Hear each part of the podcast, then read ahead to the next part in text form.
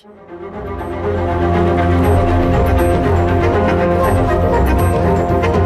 Esprit libre avec Guillaume Durand sur Radio Classique. Euh, Philippe et Guylaine, je suis ravi de vous recevoir comme tous les jours, bien évidemment, et surtout donc euh, dans les grandes occasions, ce qui est le cas d'une conférence de presse. Nous verrons d'ailleurs si ça a été une grande occasion hier et un moment important de l'histoire politique française. Mais nous sommes avec François-Xavier Bellamy au téléphone. Bonjour, merci d'être là. Vous êtes tête de liste des Républicains pour les européennes. Un commentaire global. Nicole Belloubet disait tout à l'heure qu'elle avait trouvé le président sincère, de plus en plus à l'écoute. Est-ce que vous partagez ce point de vue? Évidemment non, mais sur quels arguments? Malheureusement, il aura fallu trop de temps pour être vraiment à l'écoute. Et mon premier sentiment en écoutant cette conférence de presse, c'est finalement tout ça pour ça. Des semaines de grands débats soigneusement mis en scène, des semaines de tensions sociales et de crises hebdomadaires pour que le président semble découvrir des évidences absolues. Oui, il y a un problème de pression fiscale excessive en France. Oui, il y a une fragilité du tissu social en France. Et au fond, je crois que on aurait pu s'épargner bien du temps perdu, bien des rancœurs et des crispations accumulées si on avait su être plutôt à l'écoute de ceux qui, sur le terrain, depuis longtemps déjà, je pense en particulier aux maires et aux élus locaux dont le président semble redécouvrir aujourd'hui l'importance, si on avait su les écouter plus tôt. Est-ce que vous considérez que finalement l'homme qui au départ était, était élu par effraction est devenu euh, euh, une sorte de politicien comme les autres ? Non, d'abord, je, je, n'ai, je n'ai jamais pensé qu'il avait été élu par effraction. Sa légitimité euh, démocratique est ce qui le rend responsable devant les Français. Ce qui est certain, c'est qu'on aurait besoin d'un vrai politique, ou plus exactement d'un vrai cap politique. Et il faudrait qu'on puisse euh, y voir plus clair.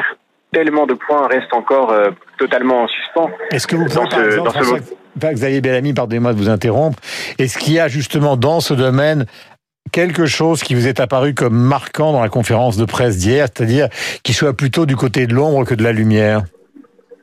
Plutôt du côté de l'ombre que de la lumière? Oui, c'est-à-dire pas clair, quoi. Ben effectivement, je, beaucoup de, de termes, d'expressions restent encore extrêmement incertains. Que signifie un patriotisme inclusif? Que peut bien vouloir dire cette nouvelle étape de la décentralisation dont aucun contour n'est fixé? Qu'est-ce que c'est que ce pacte productif? Ces pactes qu'on additionne sans qu'on sache exactement ce qu'ils recouvrent exactement? Pourquoi créer de nouveaux comités, commissions, ce conseil des citoyens, ce conseil de défense écologique, alors que nous avons des institutions qu'il faudrait humblement utilisées pour pouvoir faire passer par elles l'action politique nécessaire. Occasion ratée, donc, diriez-vous? En tout cas, ce qui est certain, c'est que sur les grands sujets les plus structurants, je crois que rien n'est résolu. Je suis heureux, bien sûr, qu'on annonce enfin la réindexation des retraites. Je suis heureux qu'on puisse parler de la baisse nécessaire de l'impôt sur le revenu. Mais tout cela ne sera possible que si on annonce aussi une baisse de la dépense publique. Les Français ne sont pas dupes. Si cette baisse de la dépense publique n'est pas engagée, ce ne sera qu'une manière d'augmenter la dette, qui est une manière de faire porter aux générations qui viennent le poids de notre inconséquence d'aujourd'hui. Et de ce point de vue-là, malheureusement, le président de la République a reculé sur le seul engagement qu'il avait pris, celui de baisser le nombre de fonctionnaires. Non pas que ce soit un totem en soi, mais parce que il faut évidemment que notre État puisse apprendre à faire mieux avec moins, si nous ne voulons pas rester dans cette situation de déficit structurel qui pèsera sur notre avenir. Merci François-Xavier Bellamy donc d'avoir été en direct avec nous. Euh, nous allons marquer une petite virgule et retrouver Philippe Tesson et donc Guilhem Télémère. La matinale de Radio Classique avec Guillaume Durand. Alors, Guylaine, commençons par vous, l'économiste. Philippe va intervenir dans un instant car il est en train de bouillir sur place. Euh, d'abord, sur le plan économique, est-ce que le, le raisonnement global de tous ceux qui considèrent qu'on n'a pas eu de détails précis euh, est, est un argument qui vous paraît euh, justifié ?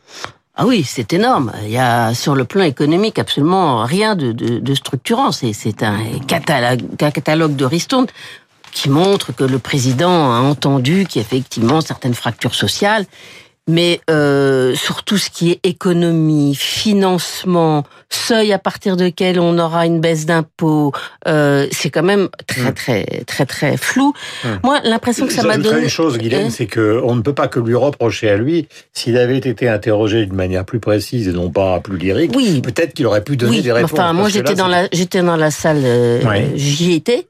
impossible de poser une question. J'ai même envoyé un, un, un, un texto par téléphone à la personne qui choisissait les questions, parce qu'à un moment, ça ressemblait plutôt à une salle avec un divan, où le président passait des minutes et des minutes à expliquer que oui, il voulait furieusement réussir, qu'il avait furieusement compris et qu'il était passionnément décidé à faire changer le pays, et que, évidemment, euh, il avait hésité. Donc c'était organisé, bon, vous diriez ce matin que c'était complètement organisé. Bon, voilà, c'est toujours la même chose, les chaînes d'infos, l'A F P, le Figaro, et puis voilà, les autres, vous n'avez aucune chance de poser une question, et malheureusement, comme il n'y a pas droit de suite, bon, moi, j'avais envie de poser la question. Monsieur le Président, vous dites que vous voulez pas séduire, que vous n'êtes pas là pour plaire, mais il n'y a pas une mesure, disons, un peu courageuse, où on demande un effort particulier aux Français, même sur le travailler plus. Mmh. C'est juste en option, on pourra euh, cotiser plus, mais l'âge de la retraite ne change pas. Bon, euh, moi j'ai trouvé qu'il avait un côté... C'est un engagement qu'il avait pris, hein. Oui, mais de, comme il avait pris l'engagement de supprimer cent vingt mille fonctionnaires sur lequel il est revenu. C'est un peu Peter Pan, c'est qu'il va toujours dans de nouvelles aventures, avec un énorme enthousiasme, beaucoup de talent oratoire, mais, mais, mais euh, il y a finalement... Il garde quand même son corpus toujours dans la même direction, mais vraiment, tous les chantiers qu'il a lancés, je ne suis désolée, on ne voit pas quand ça commence, à quoi ça aboutit. Ce conseil de défense de l'écologie, ben, je ne sais pas très bien comment ça va marcher. Bon courage à Edouard Philippe. Euh, Philippe Tesson, je vous sens bouillant. Oh oui, j'ai connu Guylaine plus aiguë dans ses jugements, mais enfin bref. Elle est vraiment à la mesure de cette France. Quand je pense qu'elle vient de dire, est-ce que de parler des efforts particuliers que Macron aurait dû demander aux Français. On est quand même les derniers en déficit. Est-ce que les Français, je voudrais savoir si les Français sont prêts à faire un effort particulier. Je crois que c'est un vrai problème qu'on devrait soulever beaucoup plus souvent et apporter et ben... une réponse plus originale que celle que celle que je viens de donner par une voix, une voix tellement conforme à la, à la. Il a appelé au sens collectif des Français. Il l'a dit. Oui, il appelle à, oui, oui, il appelle à, mais est-ce qu'ils sont prêts à, je te le demande, quand on voit, mais quand, quand on entend ce matin, la curée des commentaires d'un conformisme et d'une, d'une mollesse et d'une mauvaise foi. J'aurais voulu aussi, par exemple, demander, puis après je me tais, je te promets, j'aurais voulu demander à François, euh, Xavier Bellamy, après ce, ce commentaire à l'eau de rose qu'on vient d'entendre de sa bouche, alors qu'il est, si je comprends bien, le candidat à la relève et, et à l'effort particulier, lui, alors, où est son effort particulier? Est-ce qu'il est d'accord avec son proche ami d'une vulgarité comparable à celle du crétin des Alpes, de Christophe, Christian Jacob? C'est ça, qui est un personnage très important dans le camp des Républicains que soutient, entre parenthèses, Guylaine. Mais pas du avec tout, une mais J'aurais pas voulu du lui poser tout. la question. Attends, tu permets? J'aurais voulu, j'aurais voulu reprises. demander à, alors, Bellamy, à ce bel ami, lui poser la question. Est-ce que vous êtes d'accord avec le commentaire génial, d'une profondeur insondable, que j'ai entendu dans la bouche de ce Christian Jacob ce matin, euh, Macron, c'est Hollande Empire. Enfin, oh, écoutez, ça c'est idiot. Eh ben oui, j'en oui, conviens. Mais, mais c'est ça. J'ai pas dit la même. J'ai pas, mais, dit ça, mais, j'ai enfin, pas dit ça. J'ai pas dit ça. J'ai pas dit que c'était Hollande Empire, euh, euh, je... Philippe. J'ai dit que c'est désolé. On va être cette année les derniers de l'Union européenne en termes de déficit. Enfin, si on veut se faire avoir un peu de crédibilité parmi nos partenaires européens, notamment allemands, si on veut redonner confiance aux Français, s'ils vont améliorer notre compétitivité, il faut et régler allez, ce et problème. Et, et ben bah oui. Ce que bah ce oui, discours est original. Bah oui. Là, là, on redépense sept milliards, et on sait, bon, on juste les niches fiscales. Alors, on va enlever les niches fiscales. Ça fait vingt ans qu'on dit, on va enlever, enlever les niches fiscales. Tu sais très bien qu'on marche sur une jambe et demie. Et ce c'est Jacob, pas possible. Ça fait trente ans qu'on dit ça. Mais, mais je, mais je m'en fiche de Christian Jacob. Mais il parle comme toi. Moi, tu, non, mais, mais, mais je te fais l'écho de son commentaire. Oh, mais, oh, mais c'est pas parce qu'il y a un chien qui hurle que tous les hurles sont poison. Enfin. Philippe, après avoir traité Christian Jacob de, de crétin des Alpes, donc son cas, de votre point de vue, est réglé. Moi, mais vous n'avez pas répondu à l'argument de, de Guylaine. L'endettement, c'est quand même pas une fiction. Non. On n'est pas chez Borges. Écoute, attends, je dois me calmer. Je, j'en viens à considérer comme exemple aujourd'hui le discours. C'est le seul. J'ai beaucoup écouté la radio euh, ce matin. Tous les commentaires, les commentaires non seulement des journalistes, si on peut appeler, enfin bref, euh, les commentaires des hommes politiques. Le seul qui m'est, qui m'est semblé, alors j'en viens, c'est paradoxal, m'aurait-on je dit, m'aurait-on un jour dit que je soutiendrai aujourd'hui euh, avec admiration et complicité la voix du secrétaire général de la C F D T. Vous avez entendu Berger, en voilà un qui est à la hauteur de sa responsabilité. C'est-à-dire, il prend au sérieux quand il dit que Macron a ouvert quelques portes, et il le dit avec tellement d'intelligence et de mesure en même temps, tout en mmh. faisant le procès des, des carences, des lacunes que j'ai, qu'il a trouvées dans le discours de, de Macron. Il a ouvert des portes. Enfin, et je n'ai pas entendu... Mais c'est pour ça que je me, me fâche mmh. contre Guylaine, que j'admire beaucoup, avec laquelle je suis en général d'accord. Elle parle comme un mouton de panure de la France d'aujourd'hui. Il a ouvert des portes. Sur les déficits, si nous parlions des portes... Bon, sur les déficits, il n'a pas ouvert de porte. Sur la, sur la démocratie, il a ouvert des portes. Bon. Ah, déjà, ça, déjà. On va voir ce que ça va donner. Moi, je suis non, tout à fait d'accord. La question, Philippe, mais... n'était pas sur la proportionnelle, n'était pas sur une certaine forme de décentralisation.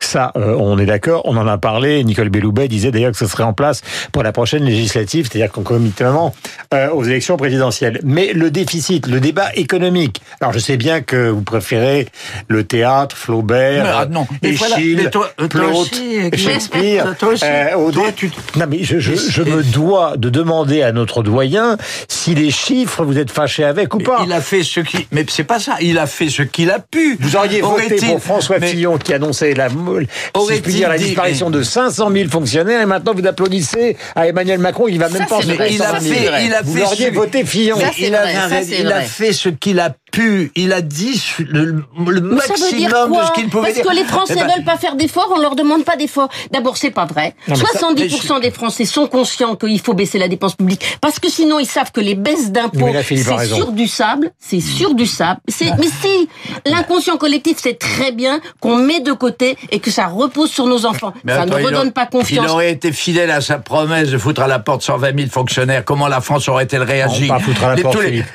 Non, enfin, c'était ça. Arrête, c'était ça. On avait, on faisait, il y a deux ans, il était question de faire l'économie, si je puis dire, au sens propre du mot, d'ailleurs. Ça a un sens. Faire l'économie de cent vingt mille fonctionnaires.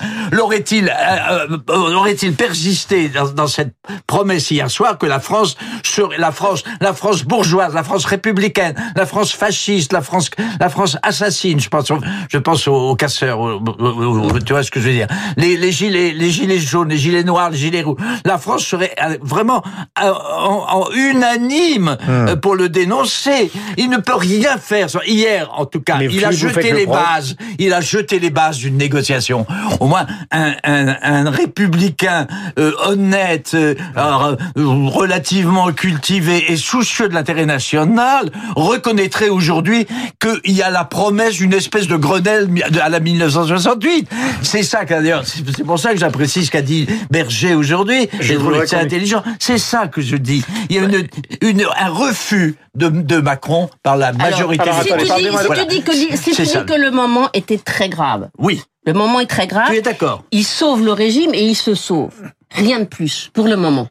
Et simplement, je dis que sur l'avenir, on a quand même un gros souci et on peut, tu trouves que l'État est bien géré, qu'il n'y a pas le même, joli, le même logiciel pour toutes les C A F, qu'on, est, qu'on coûte vingt pour cent plus cher que les Allemands dans la gestion de notre sécurité sociale.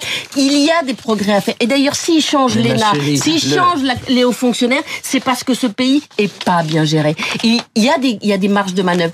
Bon, moi j'aimerais qu'on en dessine quelques pistes. Je voudrais, je voudrais que tu reconnaisses qu'un peu de qu'un minimum de civistes devrait obliger les Français à faire cet effort particulier que l'on demande de faire Macron. C'est ça que je veux dire. C'est-à-dire un effort de civisme républicain et démocratique. C'est tout. Et ton oppo- votre, oppo- votre opposition permanente à la moindre des initiatives qu'il prend, des propositions qu'il fait, est un acte anti-civique. C'est tout ce que je veux dire.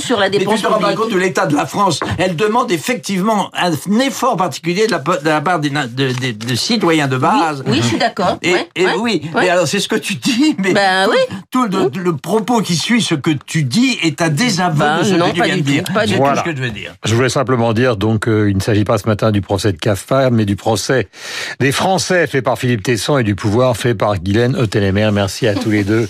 Euh, vous avez travaillé ensemble. On avait entendu ma chérie à un moment, ce qui est quand même plus agréable euh, que Crétin des Alpes. Euh, qui va arriver très rapidement aux oreilles de Christian Jacob quand il croisera Philippe quelque part du côté de l'Assemblée nationale. Monsieur Jacob, bonne matinée, huit heures cinquante-sept.